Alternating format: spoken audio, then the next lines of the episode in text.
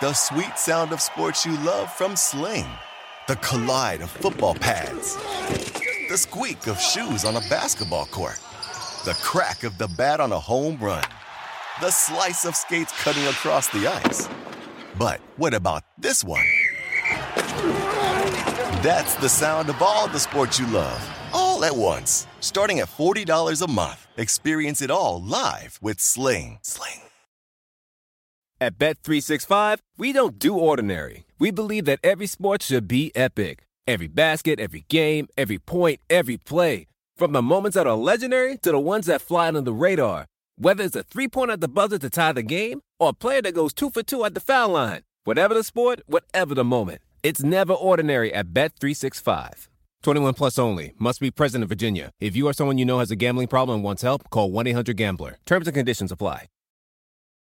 Well, so this is one of those podcasts where the basketball world's uh, loss is our gain because uh, we got someone who is recently was working in the league, in the D League for both the Hawks and then in the Pacers organization with the Mad Ants, but taking some time right now to do some media stuff, and we're all gaining from that with his expertise. Dylan Murphy, how are you, man? Doing well, man. Thanks for having me. Absolutely. So, uh, some of my newer listeners may not know who you are. Some of my listeners who've been following NBA Twitter may know who you are because you actually did a lot of media stuff before. You're one of those who transitioned from media into working in basketball. So can you just give us a quick idea of what your background is before we talk about you know what you've been seeing this season and, and a little bit more pick your brain a little bit more about some of this coaching stuff? Sure. Um, so basically, I was writing for Hardwood Paroxysm back when it was uh, on the ESPN True Network, uh, doing some X's and O's stuff for Bleacher Report. But my background in basketball was essentially watching like everybody else. Um, played varsity in high school, but you know didn't play college, didn't manage my college team. But I always wanted to get into basketball, so uh, I decided to start applying for jobs, emailing GMs, video coordinators, anyone I could get my hands on, pretty much for a face-to-face conversation at summer league. And one of those conversations basically led to a video internship with Fort Wayne. And at the time, Fort Wayne was independent; they weren't owned by the Pacers, so I got to do pretty much everything uh, with the staff. I mean, we only had our head coach Conner Henry, our lead assistant Steve Gansey, who's now the head coach of the Mad Ants, and myself and two other interns. So running drills in practice, you know, setting up all the film, running film sessions, pretty much everything you could imagine doing as a coach, I was doing from the get go. So really thrown into the fire, uh, and I did that for three years, and we won a championship in my first year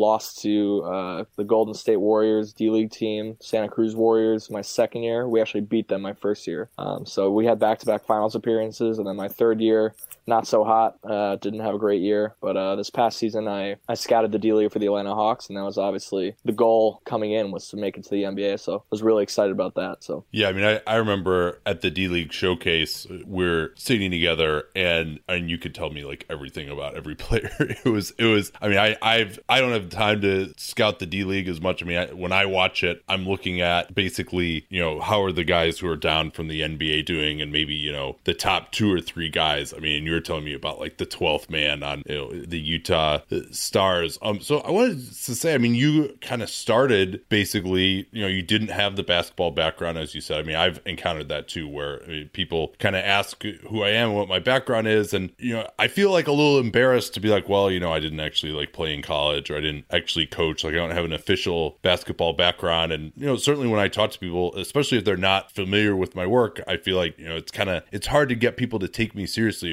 You discover that at all when you first got in? When people are like, "All right, who the hell is this guy? Like, why are you qualified to be doing this?" Um, the biggest thing I found was players and coaches don't care where you came from or what your background is or what you look like. It's can you help me become a better player, and can you help me as an assistant coach coach this team.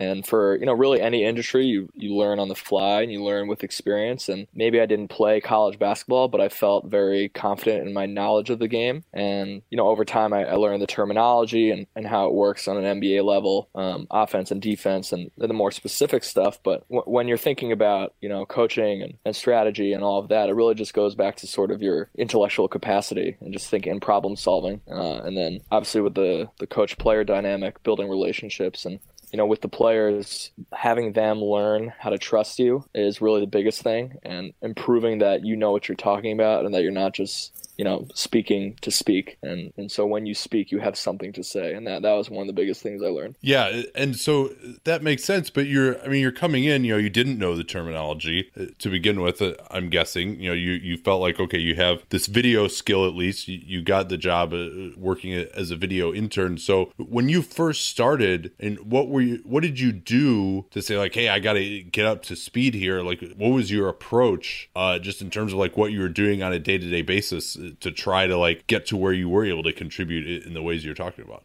I think the biggest thing was was just uh, understanding where I could contribute, and then taking the parts that I didn't understand necessarily or wasn't ready to contribute on, and, and learning in that aspect. So yeah. So so what were those like when you when you first came in? What were you like? Okay, here's what I'm good at, and here's what I don't know. Like what were those things? All right, chopping up video, I was pretty efficient at, and we didn't have. So every NBA team has uh, Sportscode, and it's basically the software they use to cut up film. And then Synergy, which most people have heard of, is uh, basically a giant video library, and, and all the teams have access to it. And it's really insanely in depth, uh, the team version of it. Um, and so I really knew how to manipulate video software. But the Mad Ants, because we were independent, we didn't have any video software. So being creative, being, yeah, exactly, being creative and understanding or fi- really figuring out a way to cut up film and run film sessions was valuable. And then bringing an analytics perspective to a D League team was pretty new. So that was something I was able to do. And I did know the basics of terminology, you know, icing a pick and roll, floppy,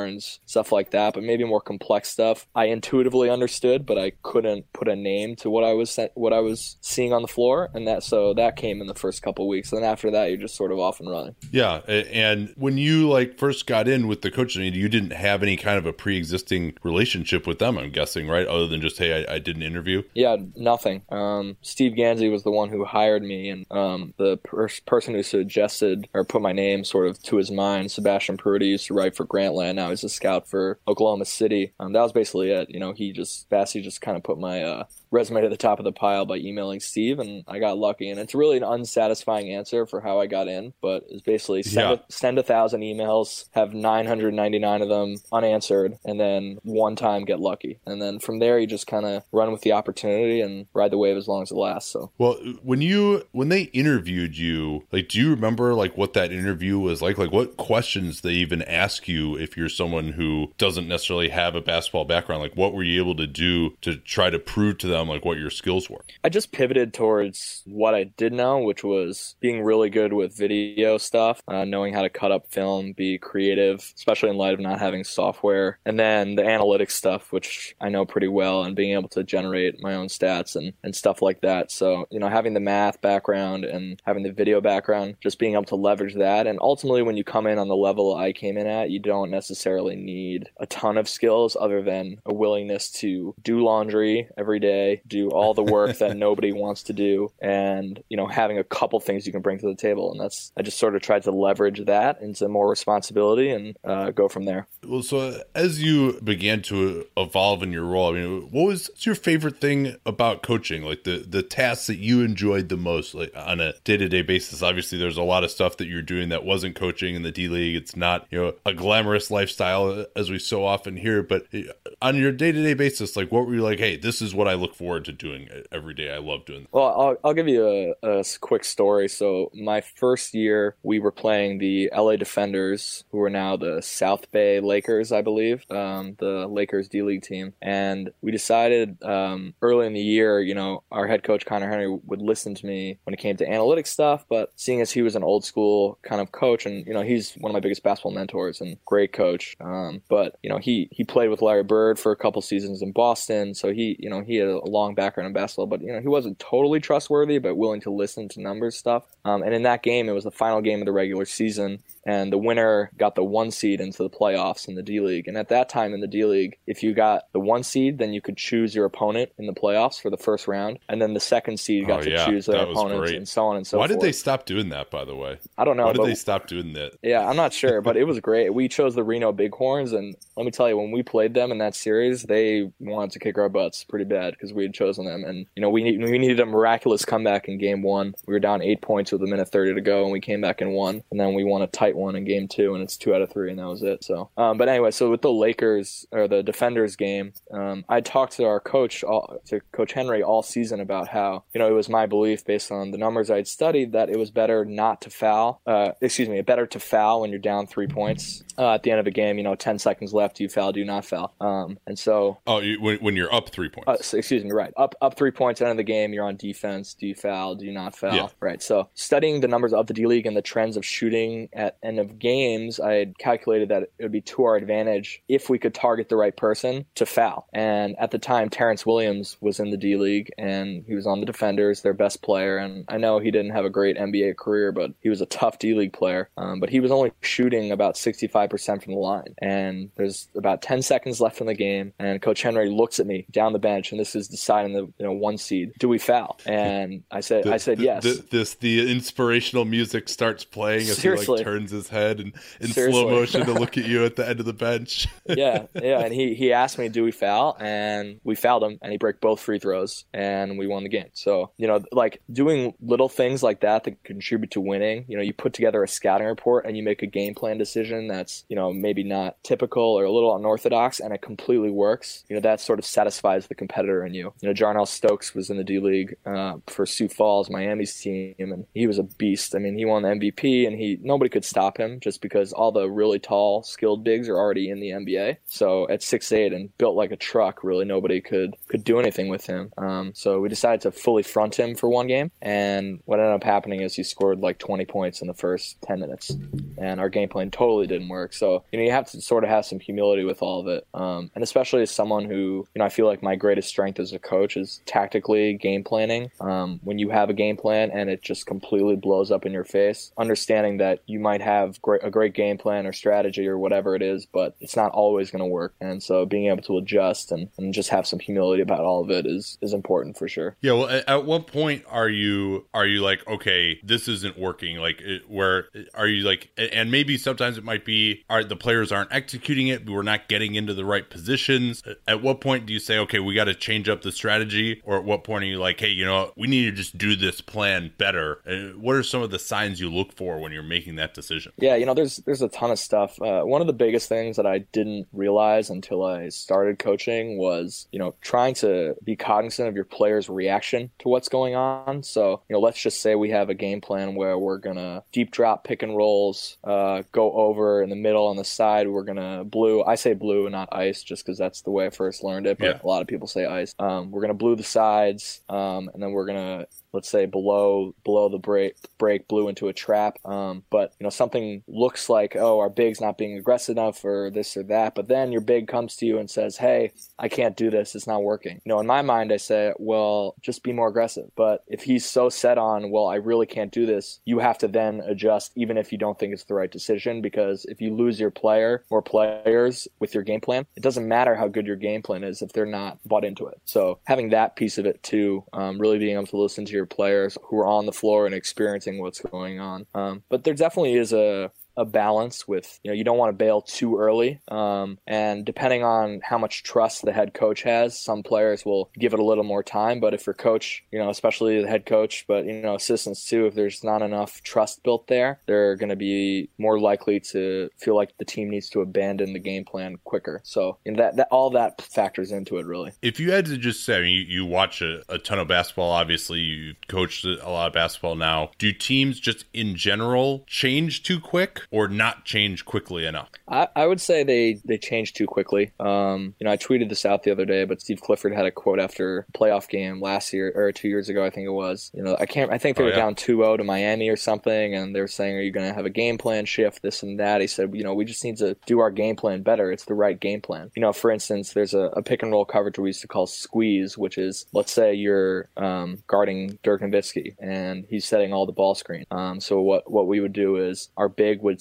get extremely tight to Dirk, and then our guard yeah. would go two under. Uh, so under both his big and Dirk. Uh, the idea being right. that if Dirk were to pop, well, he'd pop to nowhere because our big stays attached completely, right? And so, like, yeah. if you're just not doing that right, then it's not working. But the game plan is correct, right? You're stopping Dirk from getting threes, but if he's still getting threes off, it has nothing to do with the the pick and roll coverage. It has to do with your big not staying attached. Um, so so that you know that's something you have to consider. But to me, you know, it, it's really tough to say, but I would say, um, yeah, yeah, yeah, that that's what I would say about it. So yeah, because I think if you if you can't execute, especially if you're not executing it and you're screwing up and making game plan mistakes, if you can't execute what the plan was beforehand and you already practice, if you switch to something new, you're probably going to execute that even worse. Exactly, totally, and that that's the thing that you know has to be understood is that especially for you know a playoff series where it comes more into play when you're in the regular season, you're making fewer night to night adjustments because if you're trying to flip coverages every day, it's you know, would you rather be 50% good at six coverages or 100% good at three coverages? So, you know, most teams on a night to night basis really aren't making massive changes. Um, so, you know, to me, it's just, you know, you do what you do well and you, you keep trying to execute it. But again, going back to what I said before, that, you know, you have to realize too that if your coverage is the right coverage, but for whatever reason, your player just isn't doing it right, you either need to get a new player in there or if nobody can do it right, then maybe your genius coverage isn't so genius. So, yeah. And I'm sure there's a feeling too that we've got all these sunk costs with this, so maybe we're gonna stick with it, or it's it's been successful throughout the year for us or something. So maybe you can be too slow to change there.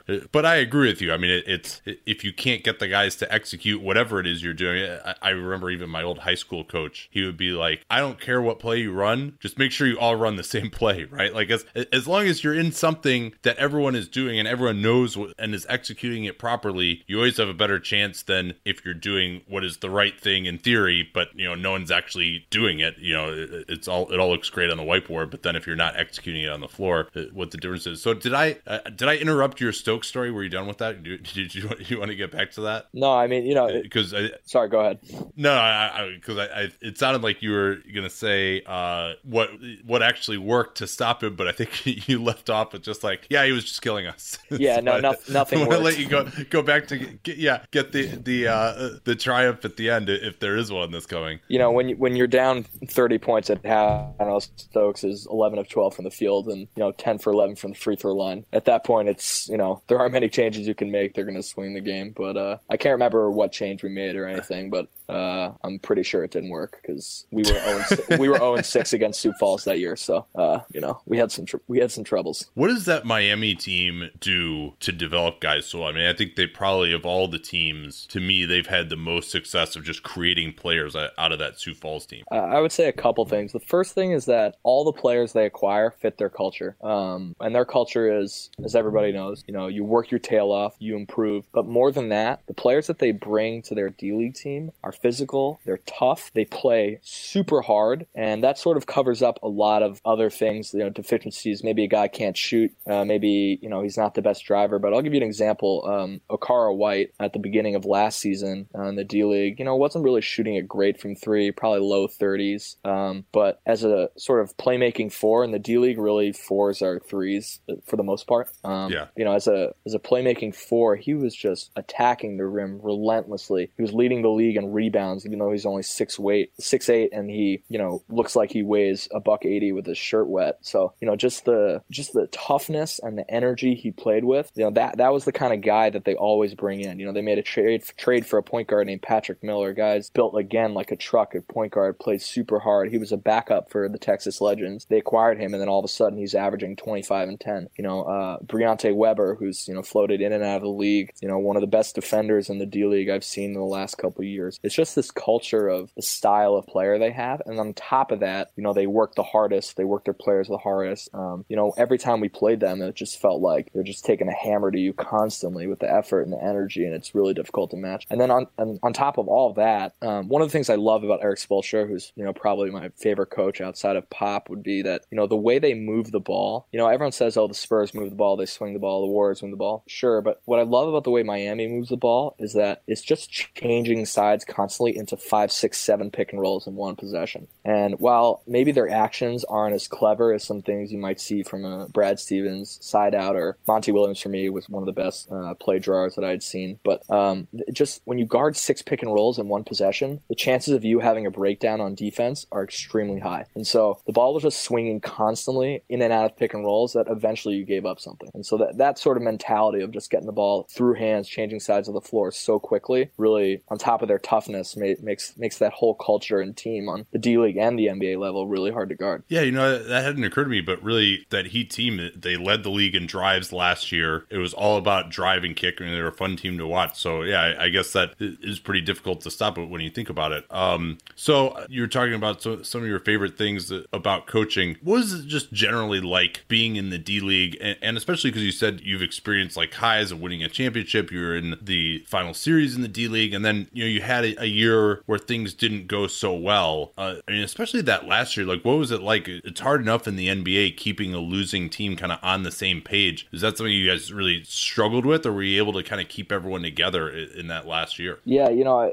one of the things I always looked at, you know, tanking in general um, before I got into coaching is, um, you know, well, obviously strategically it makes the most sense, right? You're doing poorly, go for the highest draft pick, rebuild your team, so forth. But as a coach, you know, when we were struggling, and especially, I guess it's different because we started out well and then we just sort of fell off a cliff. Um, but when you're really struggling, you can't get out of a nosedive. It, it takes a toll on everybody, you know, and you just the energy is down, people's desire to work is down, and you know, I think that it, for me it was very instructive on where my faults were as a coach and where I needed to improve, and you know, it, it it's really a drain. But you know, on the on the on the flip side, you know, you're doing what you love, and you have to take you have to take that into account, and you know, really come in every day. You know, Coach Henry used to say, you just got to turn turn your brain on for two hours. You go to practice, just turn it on, turn yourself on for two hours, and then give it everything you got, and then we can relax a little bit and go back to the office and start, you know, planning things and, and doing all of that. But um, you know, on the flip side, also of the losing, when we were winning, I mean, there wasn't a, I haven't had a better high than that. I mean, we after the showcase my first year, we didn't lose a single game at home. We were undefeated in the playoffs, and you know, it was it was an unbelievable ride and something that I'm never gonna forget. I mean, I still have my D League championship ring open in a box next to my bed, so you know, it's that that's something that you strive for, and you know, I was really lucky that in my first year I walked into a championship team. Uh, you mentioned that you like that last year you felt like brought out some flaws that you had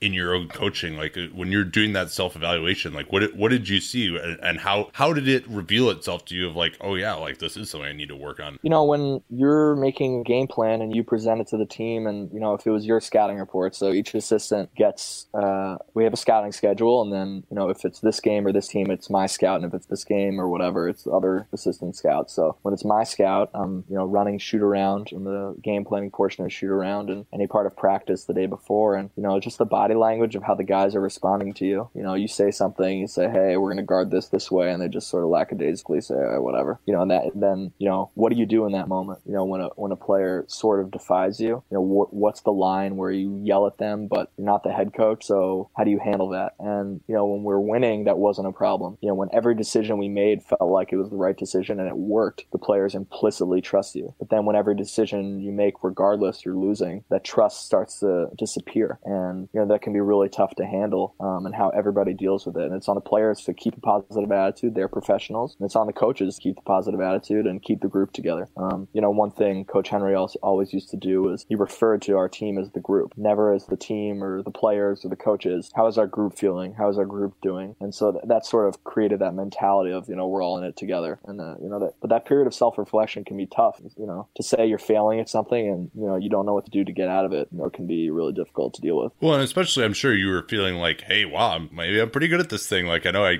went into a championship team, I'm lucky, but yeah, you know, I'm contributing to this. Like maybe I'm, I'm pretty good at this. And then to have like that bad of a year, was that kind of like for you to feel like, oh, maybe like you know, it must have like hurt kind of your self image a little bit as you're being like, oh, well, maybe I don't have as much of an effect on this stuff as I thought I did. Totally, totally did. And you know that that was tough to deal with. Um, to realize that you know maybe I wasn't up to snuff quite yet, and you know I'm, i was still a young coach, and I'm still pretty young for the profession, so um, definitely have a lot of room to grow. But you know, that was that was tough to deal with for you know a, a lot of different ways. But you know it was also instructive in making me realize what I was good at and what I wasn't. So it did clarify for me. Okay, I really am good at this part of coaching, but I'm really not great at you know this or that or whatever. So you know, and, and one of the things for me is you know I was I'm t- about to turn 28, um, but you know in my final year I was 26, uh, heading into 25, 26. So you know a bunch of our players were my age or older. So how do I convey to them a sense of respect when I'm younger. You know, how do you deal with that? And you know, for me, I realized towards the end when it was a little bit too late. You know, building trust on that personal level. You know, we'd have one-on-one. Every coach had their own players, and you'd have one-on-one film sessions with them on top of uh, your regular team film sessions, and you know, building trust that way, and talking to guys on the side, and you know, non-basketball stuff, and just building relationships that way, um, as opposed to you know, if I tried to be a big authoritative Tom Thibodeau, like nobody would listen to me. But if I you know just come in quietly and you know just be even keeled and, and do it that kind of way, you know, more to my personality, I realized that that is where I could have the most success for myself. So, last question on this because I want to get to uh, some of your observations uh, on the league so far this season. But you mentioned a scenario where you know, let's uh, and it seemed like kind of what you're describing is okay. You say, hey, you know, you're you, you didn't execute this coverage correctly or something in practice, and the guy's like, yeah, okay, whatever, you know. So it makes like some kind of a you know not defiant comment, but kind of a sarcastic comment that like you know I'm just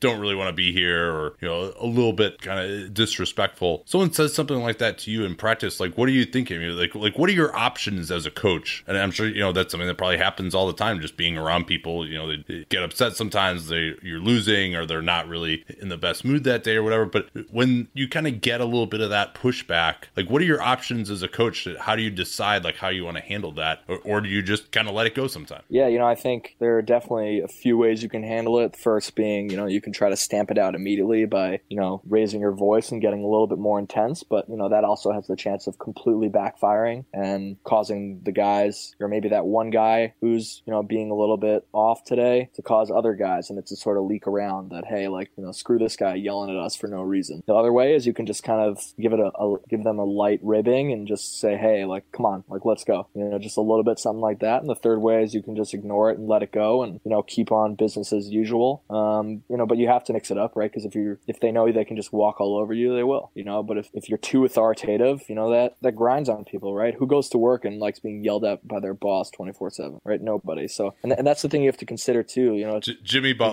Exactly. Yeah.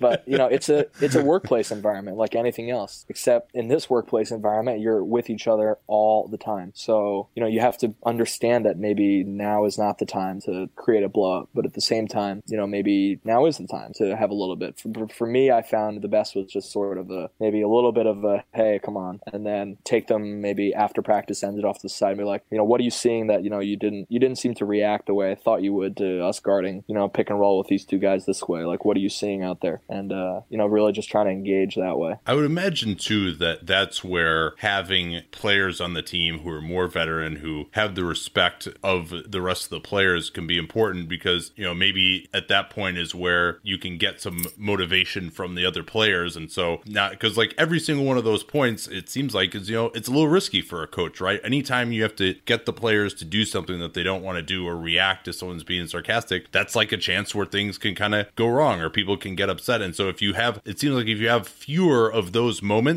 because you have veterans on your team who are telling people that instead, it, it makes things a lot easier. Completely. Uh, you know, on that, for us, um, my second year, we acquired Dahntay Jones um, halfway through the year. Uh, and he was, this is before he got called up to the Cavs and then was with them on and off. But uh, you know, we were going through a little bit of a lull, uh, and he got came to us, and you could just see in his professionalism and the way he just took practice very seriously, took film very seriously, was asking questions, was locked in. This is a guy played in the NBA ten years, had no reason to still be in the D League anymore, but just loved the game and wanted to keep playing. And you know, he just brought a, a sense of you know you're professional, you take this seriously, and just by his example, other guys followed. And sometimes you need that, and you know, we also had another guy, Chris Porter, who played at Auburn, and was on cover of SI, you know, back Oh, in yeah. the day. Wow, And uh, CP, you know, he, um, you know, he led with just whatever he said went, and he always followed our coach. And so that in itself had the players fall in line with him, and you know, the players respected him because even though he was getting up there in years, you know, 37, 38 years old, still being in the D League, but he would make huge play after huge play at the end of a game, drawing charges, getting tough rebounds. You know, he wasn't putting in 30 points points anymore. But you know, just sacrificing his body constantly, preaching defense, and you know the guys respected that and they followed him. You know, there was there was one time we're at the showcase and um, you know we were in a drop and middle pick and rolls, uh, and CP just hard showed, and he had a tendency to do that sometimes just because he liked to be aggressive. And Coach Henry just lit him up in the middle of the gym, and you know how it is at Santa Cruz. You were at the showcase, you can hear everything in there. Yeah. So Yeah, you know, it's Coach- just this big echo chamber that's like this prefab, like Yeah. aluminum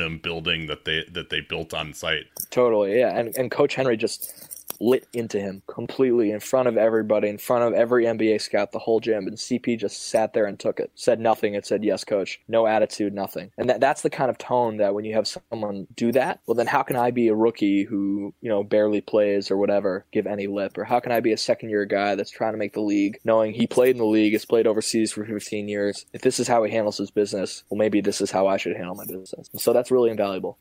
All right, we'll get to Dylan's observations on the current season uh, right after this word. The Wish app is one that I hadn't heard of until pretty recently. I have a buddy who's involved with the company, and so I checked it out and I realized that it's a top five rated app on both the Apple App Store and on Google Play. The reason why is you pay 60 to 90% less than what you'd pay in a store. There's no markups, no overpay. They make it easy to shop fashion, shoes, electronics, kitchen gadgets, uh, and more directly from the makers. You can either search for stuff that you're looking for or just browse the app and you'll find some amazing deals. That's what I did. If you can wait a few weeks for delivery, you'll get lower shipping prices than almost anywhere else. And their algorithms are amazing just to help you find stuff that you didn't even know that you wanted. I mentioned it's a top five app overall. It's the number one shopping app on the App Store and on Google Play, highest rated mobile shopping app in the world. And of course, the now official mobile shopping partner and jersey sponsor of the LA Lakers. Right now, for our listeners, Wish is offering all new users a free gift with purchase. And even if you already use Wish, all of my listeners can get 20% off your purchase by using my code CAPSPACE. Easy to remember, we talk about CAPSPACE all the time in the program. Download and open your Wish app, find things you didn't even know you needed, and enter my code CAPSPACE, 20% off your purchase. So, just in a general sense, you mentioned Spo. Who are the coaches in the league? Maybe people, ones that people don't talk about as much, because you mentioned Monty Williams as having a good plays as well, but uh, of guys who just really stand out to you uh, as being particularly creative coaches. Yeah, I mean, I think the biggest innovator we've seen in the last couple years has been Brad Stevens, um, and that's an obvious one. But um, you look at some of the late game stuff he's done, especially. Uh, you know, there's this one that everybody copies now, which is you have a guy uh, start at the opposite free throw line, so Isaiah Thomas in uh, Boston's case on a side out, and then um, you'll have your big set a step up, which is basically a ball screen that's flat. Um, so instead of being on one side or the other, you're just basically directly behind the defender, um, and he just comes sprinting into that, and then be able to get stuff off of that. Um, another one which you see is where they'll throw, they'll set a flare screen to the opposite side, and they'll throw that long cross court pass to the opposite corner on the side out. And so you really see those a lot more uh, frequently across the NBA, and uh, that's really just because he started doing that. It worked a bunch of times, and then other teams were like, "Hey, this works. Let's do it."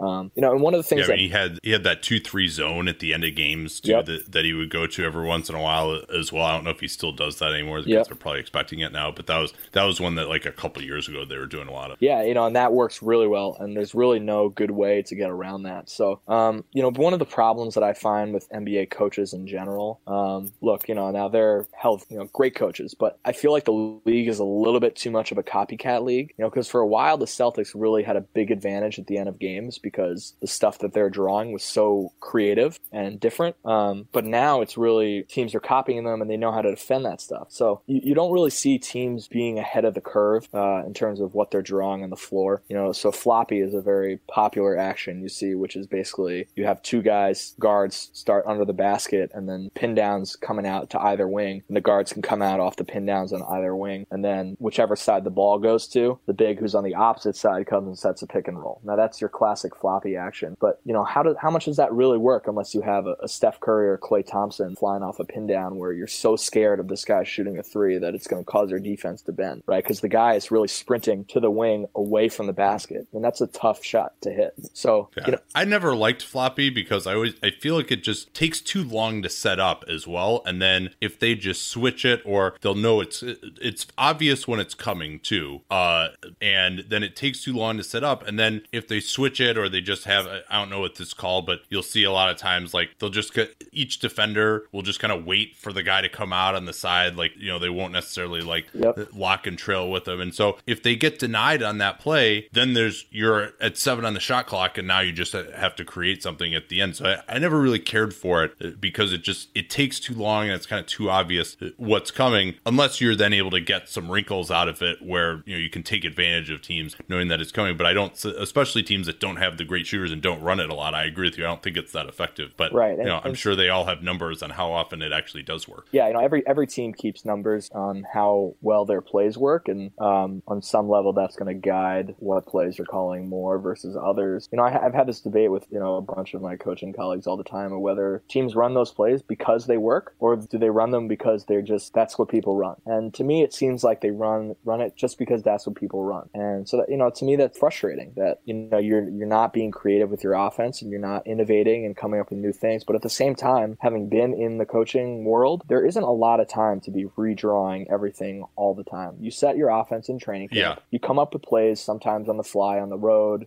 after practice, here and there. But you know, there's not a lot of practice time during the season, so you can't be installing a ton of new stuff uh, during the year. Now, obviously, you'll make some changes throughout the year to, to freshen things up, but generally, your base playbook comes from training camp. So you know, I understand it on that level, but you know, I, I do appreciate it when you see one team come up with a play and then everybody copies that play. Uh, you know, part of the thing I'm doing over you know my new blog, pardon the the plug, but at the Basketball Dictionary. Oh, we're we're gonna get to that. In fact, I've been remiss in not mentioning it yet. But No yeah, problem. Um, but one of the things I'm like trying to show over at the at the dictionary is that like all these concepts and terms and everything is across the entire NBA. You know, if you ask me to find, uh, you know, an example of a team running floppy or horns or wedge or flex action or a loop or a zipper or whatever, you know, you can find everybody doing everything. And so, you know, the Spurs, for instance, they run like six plays. They really don't run a lot of stuff, but they just run it really well. So, you know, that always how much do you innovate versus how much do you execute your stuff really well? And so, you know, that's I don't think there's a right answer, but you know, I tend to lean towards, you know, try to innovate as much as you can. You know, I think one of the underrated things about a team like Golden State or, or San Antonio is that having smart players is so important in the NBA because you don't have that much practice time. And so if you can explain something once to guys or put something in new in a shootaround and trust that Andre Iguodala or Draymond Green is going to be able to execute that, you know, because Completely. they're just smart guys or even come up with something new during a game and just say, hey, we're going to do this. And like just from a verbal instruction and not having to go go through practicing it a million times so you have all this muscle memory to get guys to be able to do that and execute, I think is just an enormous advantage. Yeah, I mean, uh, an example that comes to mind from the finals last couple of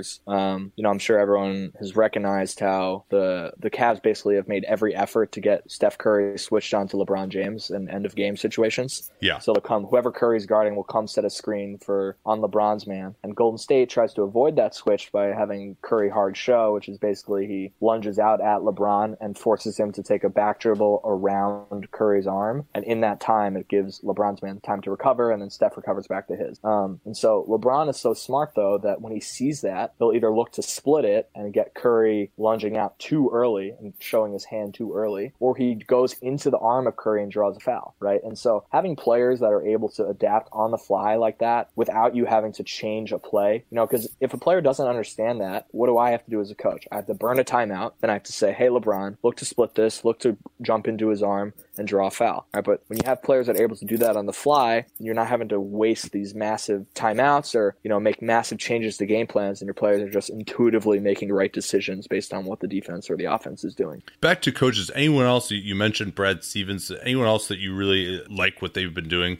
Yeah, I think David Fizdale is doing a really good job uh, in Memphis. You know, obviously the change in their style has been evident over the last year and a half. You know, they still obviously go with the grit and grind, but you know, Gasol is stretching out to the three point line, and you know they've had a, a good start to the year with a couple good wins. But really, just to me, you look at a team and you look at the quality of the players on that team, and then you look at how well they play. You know, statistically or with the eye test, and if they're outperforming what you really any logical NBA fan thinks they should be doing, really that's the coach who's improving that. Now, you know, most teams, the coach is only making you slightly better or slightly worse. It's really not a huge shift, but sometimes you see a big difference. I mean, I don't think anybody really looking at Boston's roster last year would have thought that they were such a good team. You know, I mean, yeah, there's some good parts here and there, but I mean, you really only had one player that could create off the dribble, and he was tiny, and they were still a juggernaut for most of the year. Maybe they weren't, you know, quite up to the Cavs level, but it was basically Isaiah Thomas and a bunch of role players. And so to be as good as they were really speaks highly of Steven. Who do you think in the league are the players that are the hardest to guard from a coaching perspective, right? Like, so you've got your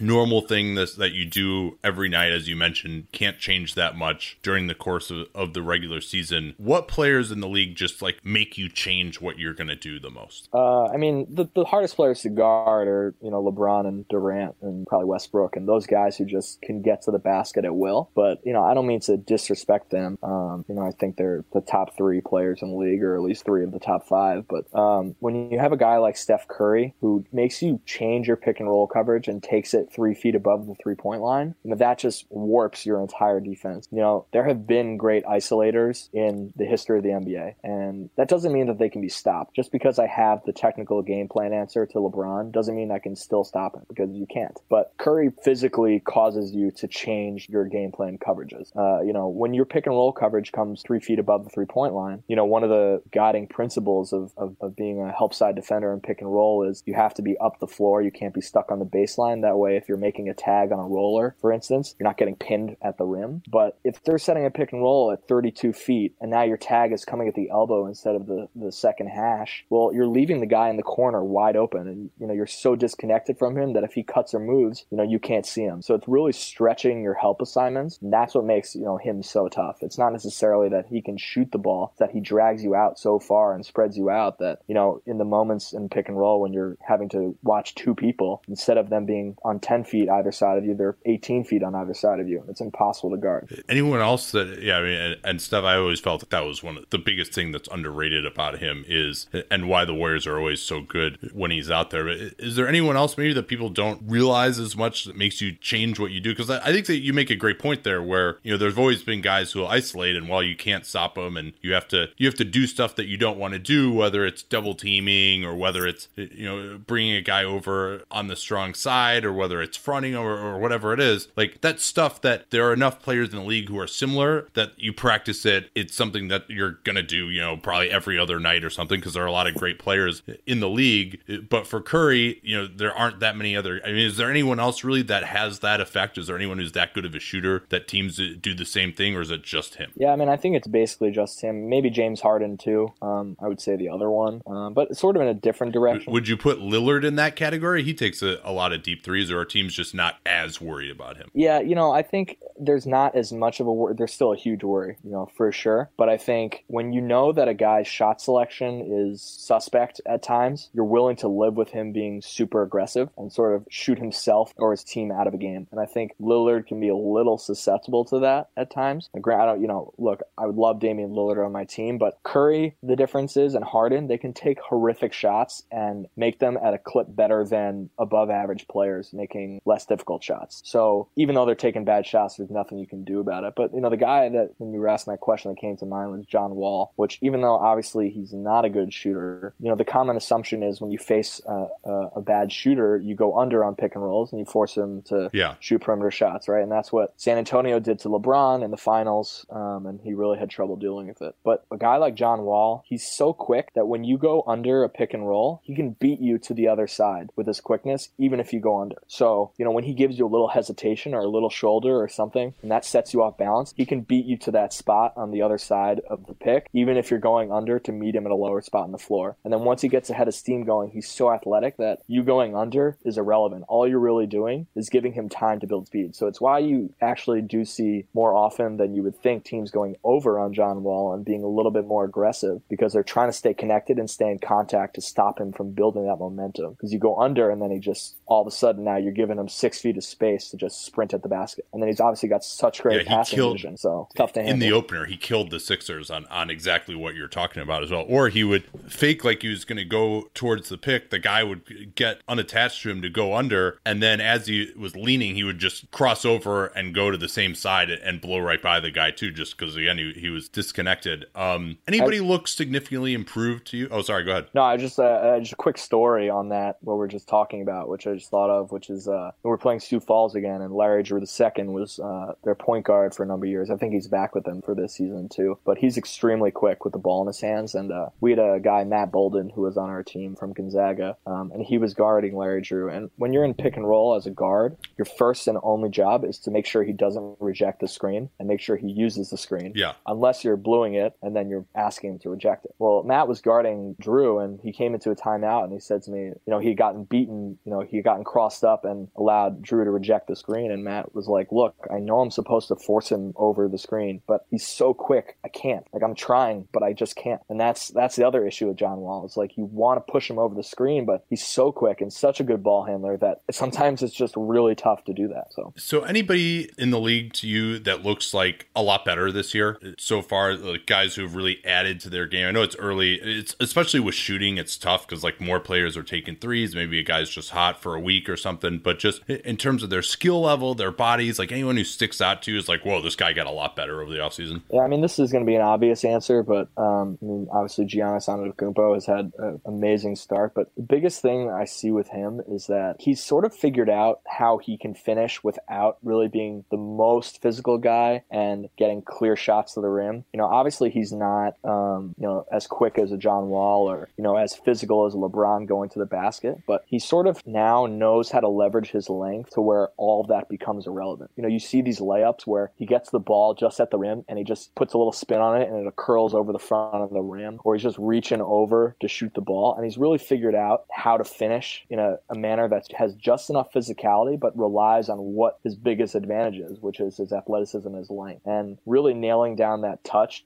You know, I always think about, you know, if you name the best players in the league, two of them really can't shoot considerably well, which is LeBron and Russell Westbrook, right? So what are they doing that's so advantageous? Well, they figured out how to finish at the rim. Westbrook by being a, just a freak explosive athlete, and LeBron being that, but also being six eight, right? And Antetokounmpo has now figured out, okay, my way of doing this is with my length, and he's really learned how to get those touch shots in within the six foot range, which can be very difficult when you're under pressure or contest physicality. So, you know, to me, that Sure. that I mean, the league shoots forty percent on those shots. You know, I mean, so. But yeah, he's he he can take off from six feet away, and it's a layup. You know, which it's not necessarily for, for other people. I, I agree with you. I think he's playing with incredible patience uh, as well when he gets the ball in the lane. He's he's realizes that you know he doesn't have to just like fly at the rim 100 miles an hour. You know, if he wants to turn his back to goal and then do an up fake, and then he can step around guys, and he's got such length that if everyone's kind of at a standstill, it, the advantage is his. You know, so he he's got all this patience now. And you mentioned too, I think just the way he's shooting on kind of floater range type of shots to, to develop that touch is really impressive. Um, anyone who looks to maybe have fallen off a, a little bit to you so far? You know, I, I, I expected a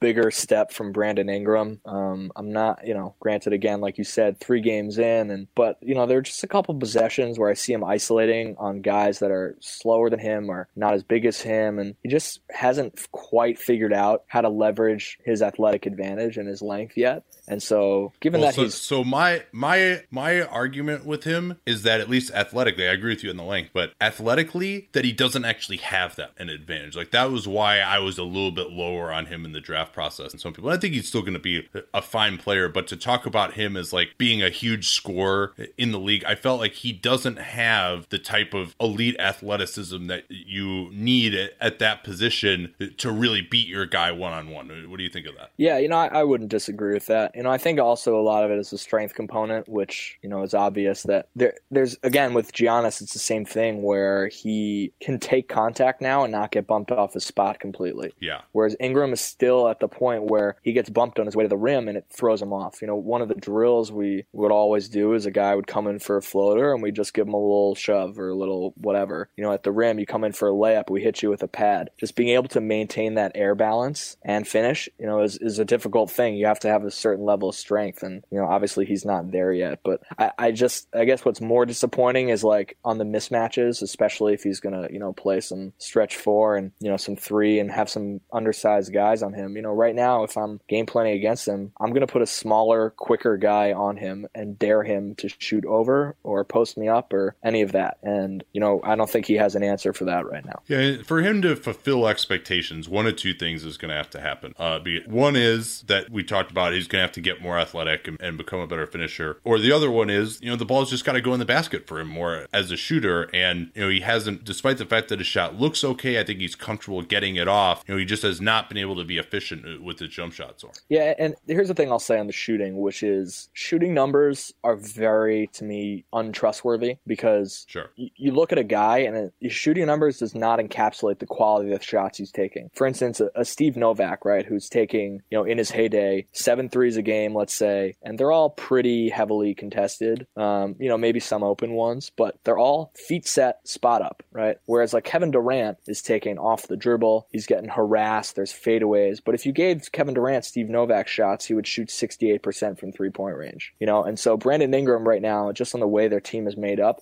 I think he's being asked to do more than maybe he's capable of right now. But I think he will be capable of doing that at some point. It's just sort of he's been being put in an unfair position. I mean, people forget when Durant was, you know, a first year, second year player. I mean, he was shooting not great from the field, basically just chucking shots, could not get to the basket because he didn't have the strength. You know, but all of that will come. And you know, I think for Ingram, I you know I'm very high on him, and I think he's definitely got a bright future. But you know, we'll see. What about team wise, uh, relative to expectations? Any teams that look better than you thought they would be, or maybe worse than you thought they would be to date? Yeah, you know, for me, I I'm very curious how Philly ends up. You know, I I didn't know what to expect from Ben Simmons, but just seeing him early on, I think you know we're, we're going to be pleasantly surprised by how well they do. You know, obviously a lot rests on Joel Embiid's health, but I can't remember a time seeing a guy like Ben Simmons come into the league and being so immediately skilled and strong and just having such a high IQ. I mean, he's we'll look back on this season, I think, and pr- easily consider him rookie of the year. A, B, sure looks like it. Yeah, B, you know, borderline all star by the end. I mean, there's just he has that just instinctive understanding of how to throw passes with the right weight, which is can be really tough. You know, I mean, there was a left hand whip pass he threw to the right corner in the game the other night, um, which is just like people can't make that pass, but he can. You know, and there it just moments like that, you know, really get me thinking. Well, he's going to be a transcendent player, and assuming he stays healthy, what's going to stop him from really developing quickly for this year? And you consider the the you know side side pieces they have on that roster, Dario Saric or Robert Covington's. These are good NBA players, and you look at other teams with a one star foundation and then a bunch of role players who have done considerably well across the league. I mean, that's the formula they're looking at, and then anything you get from Embiid is now a huge bonus. So I know they're young, and everyone says, oh, they need time to grow, but I mean, if you're good, you're good, and they're pretty good, I think, and I think they're going to exceed expectations this year. Yeah, if Joel stays healthy all year, I think you're, you're right. Part of the reason I was a little lower on them. I picked them for 36 wins, which was well below what their Vegas over under was. Was just I didn't trust necessarily the health and and I mean considering that it looks like I mean they might just get nothing from Markelle Fultz all year, which is, is, would really be a shame. But Simmons, to me, his scoring has been the most impressive. I think that he I didn't expect that he would be able to get to the rim, and just create as many shots as he's been able to with basically having no jumper whatsoever. Yeah, no, totally. And I think it's the same thing we talked about with John Wall being able to beat guys to the other side of the screen. Yeah. The difference is while John Wall can beat you with quickness to that point, Ben Simmons doesn't need to beat you with quickness. He just needs to get on your hip, and he's so big and strong that once you're on his hip, you've essentially lost the battle. So you have to stay completely in front, but he has enough quickness with his size to get there, and then the strength and the length to hold you off. So again, not being able to shoot isn't hurting him as much. Any teams that you're maybe a little worried about so far? Um, I, I, this is gonna sound dumb, but Golden State a little bit, just because the way they're defending right now. You know, obviously we know them as being so switchy, and you know they just switch everything and no problem. But I see a sort of like lackadaisicalness to the way they execute that. You know, one of my favorite things that they used to do is, um, you know, a bunch of teams run an action called strong, which is basically the four is the trail man at the top of the key, and the the one brings it in at the right or left side, and you go one to four to three across and then the four and the one go set a, a stagger, which is a double screen for the uh, the two in the corner where the ball ri- originally came from. So teams run that, and then they just go switch, switch, switch on the stagger, and there was nothing you can do that. And there were a couple plays I've seen where guys are getting loose for threes, and it's just there's this tightness to their switching that's not as good. And I'm not really sure where that comes from. I mean, they don't really have that many new pieces. Um, you know, a couple obviously, uh, Nick Young and uh, Omri Caspian, whatever. But I- I'm a little concerned because that is again like a mental game plan mistake that just doesn't, you know,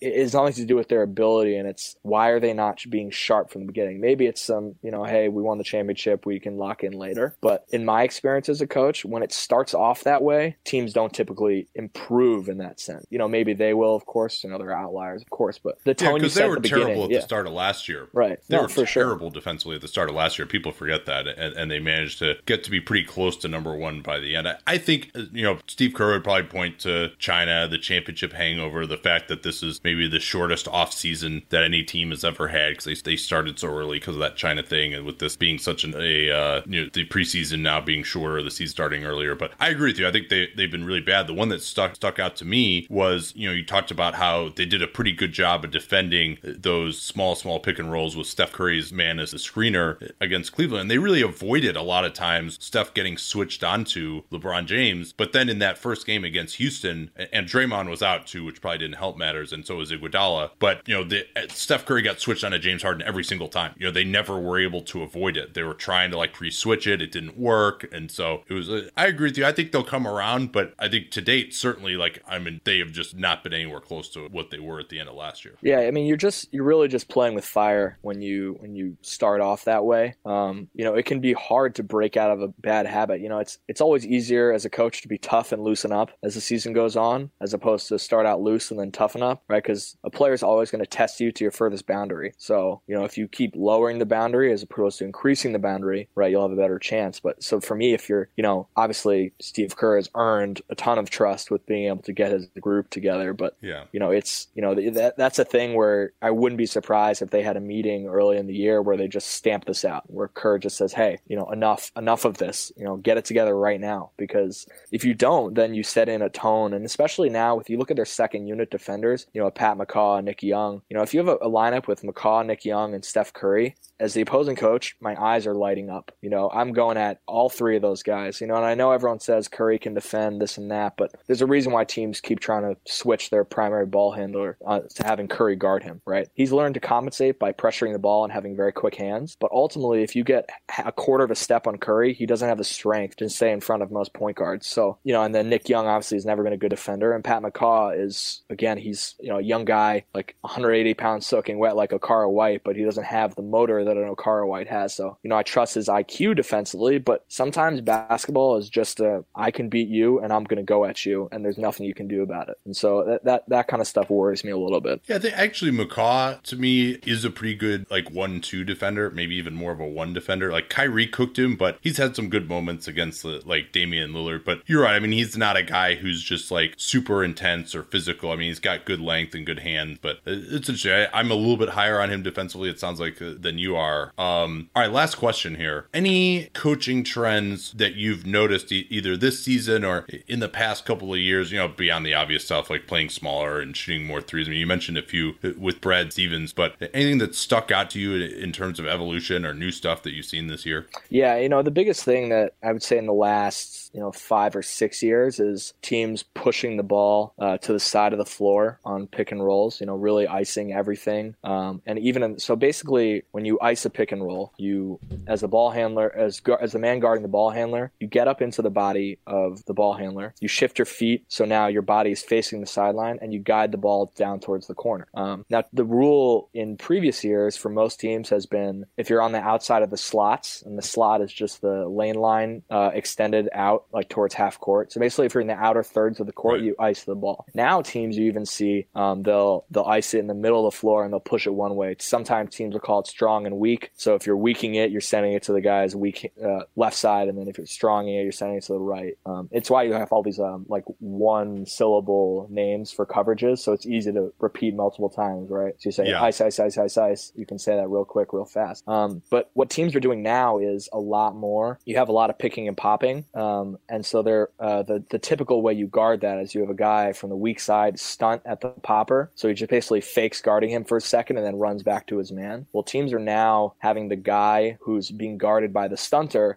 dive to the rim or respace out to the three point yeah. line. So when the stunter comes back, he's lost track of his guy. And so there's really been a, a, a, smart evolution offensively of how to deal with all this icing. It's really, you see this reverberating back and forth. You know, hey, we can't guard ISO guys. So, you know, Tom Thibodeau is like, okay, we're going to overload that side of the floor and we're going to force the ball to one side of the floor. And then other teams say, okay, you're going to do that. Now we're going to get guys who can pass. So we're going to throw into the post and have them throw skip passes to the weak side. And then defense say, okay, and well, now we're going to make you post up and we're not going to help because we think posting up is efficient, inefficient. Say, oh, okay, you're not going to let us post. Okay, we're just going to run a ton of pick and rolls and spread it out. Oh, you're going to run pick and rolls, then we're going to do this, right? So it's just constantly back and forth. And so right now, sure. I think the offense is starting to learn how to gain that advantage back. I think, and maybe this, I, I haven't charted this or anything, that we're seeing less drop coverage, maybe because there aren't as many centers who need that or are really good at that. But like the Warriors were a perfect example, right? They started playing drop coverage like they did with Bogut with Pachulia and West last year, and then guys are able to just get ahead of steam and go by them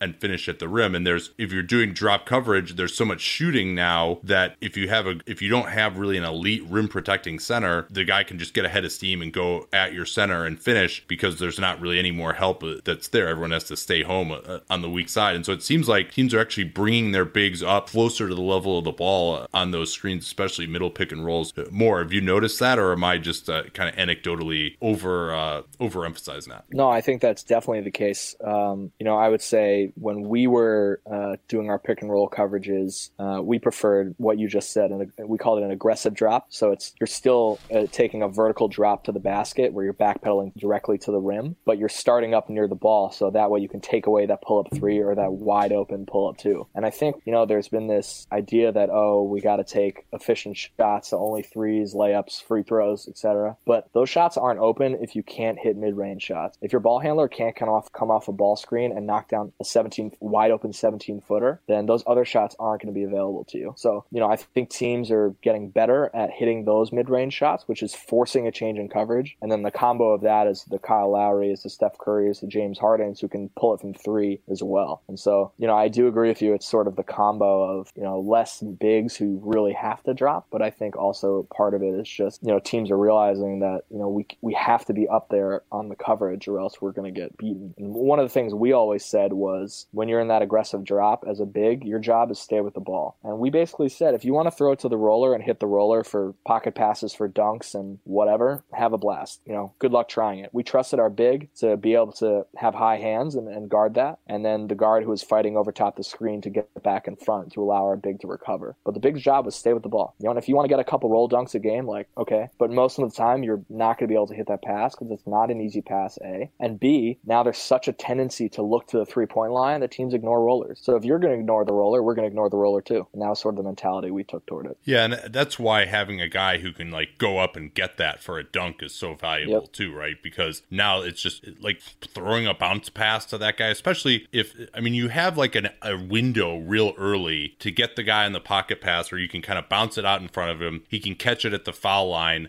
and like roll right in for the dunk. But if you miss that, then he kind of gets down there and it's like, all right, you're going to throw him a bounce pass. Well, then there's plenty of time for the help to get there. And then, you know, he's got a body on him. He's trying to finish it around the rim. If you can just lob it up to him, it makes it so much easier just to get that guy the ball than just throwing, you know, like nice fundamental bounce pass or whatever. Uh, oh, yeah. Last thing I want to ask you actually, you did something the other day on Twitter, which I thought was absolutely fascinating in the second quarter of the Raptors Spurs game, where you basically counted every game plan breakdown. And obviously, you can't do that absolutely perfectly because you're not in the room with them. But as you noted, a lot of these concepts are, are pretty universal throughout the NBA. But you you scout or you charted basically every point that resulted from defensive mental breakdowns and how many breakdowns there were. And I think there was like 15 for San Antonio and like 12 for Toronto in that quarter or something. A quarter usually has about 25 25 possessions. Um, just in general, though, like what percentage of the time, like what percentage of defensive possessions does like a mental error, which is you know just not executing the game plan, occur, and and what is the difference on that between teams that are really good and teams that are not really that good? Like what is kind of the spread if you're looking at like what percentage of possessions is there a mental breakdown? Yeah, you know, I would probably say 50% of possessions have some sort of defensive mental breakdown. Now, you don't get burned on all of them, and, and some of them, um, you know, really aren't huge deals. But, you know, the difference really is, you know, a, a mental breakdown is something that I can control independent of what the offense is doing. So, for instance, the, the play I described on Twitter was, I can't remember which Spurs player it was, but he was driving down the left wing in semi transition, and uh, there was a Danny Green was in the left corner, and DeLon Wright was guarding Danny Green in the left corner, and the uh, Toronto Raptors defender was sort of hip to hip with uh, uh, the driving Spurs player. And there's a cardinal sin in NBA defense is leaving the corner. 98%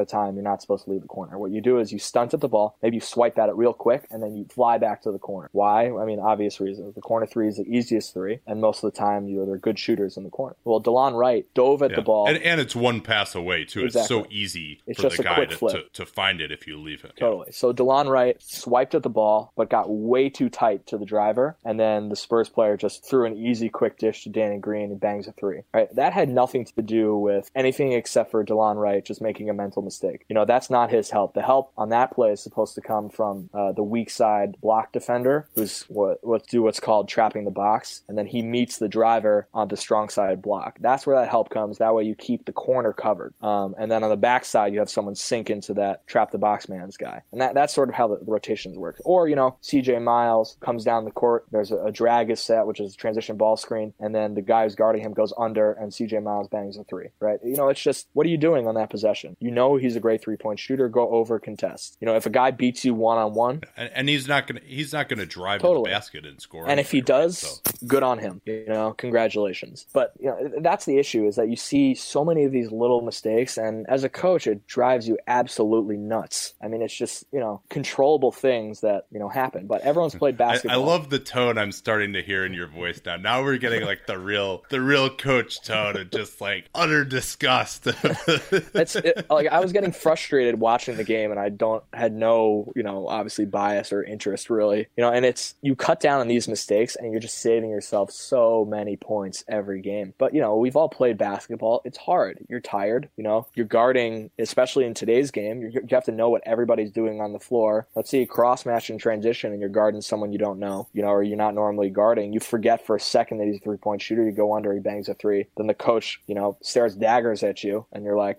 I'm sorry, you know, but I forgot for a second. But that's the difference, right? A great team knows the opposing personnel. I mean, on our scouting reports, we used to, you know, we'd have our offensive keys, our defensive keys, our overall keys, and we'd have a really in-depth breakdown of every single uh, opposing player, broken down into their strengths and their weaknesses, and we'd bold the things that like, okay, if you're going to remember anything about this guy, remember this, right? And then especially in the NBA, where you know you see the same guys year after year, you should really know, you know. But it's tough. You play 82 games, you're playing a new team every night. You know, you're tired, you're traveling. I do get it, you know, but uh, the teams that cut down on those mistakes really save themselves a, a lot. I think one of the things that is very underrated is the effect that just being tired on the court has on your ability mentally to just be locked in. Like even just the slightest thought of like, hey, you know, I'm pretty exhausted here. If that creeps in and then you're concentrating on that, or just, I mean, I think just physically, even like your brain just doesn't work as well when you're tired and you see more of those mental mistakes, maybe even just as much as you see like, all right, you know, I just don't have the energy to get to this spot. completely and that's and that's really the that gets at the heart of how coaches handle substitution patterns which is like you want to trust your player to tell him you know especially if it's a one of your star players to tell you when to take him out or you have a set rotation but you know what if it's your star player and you can see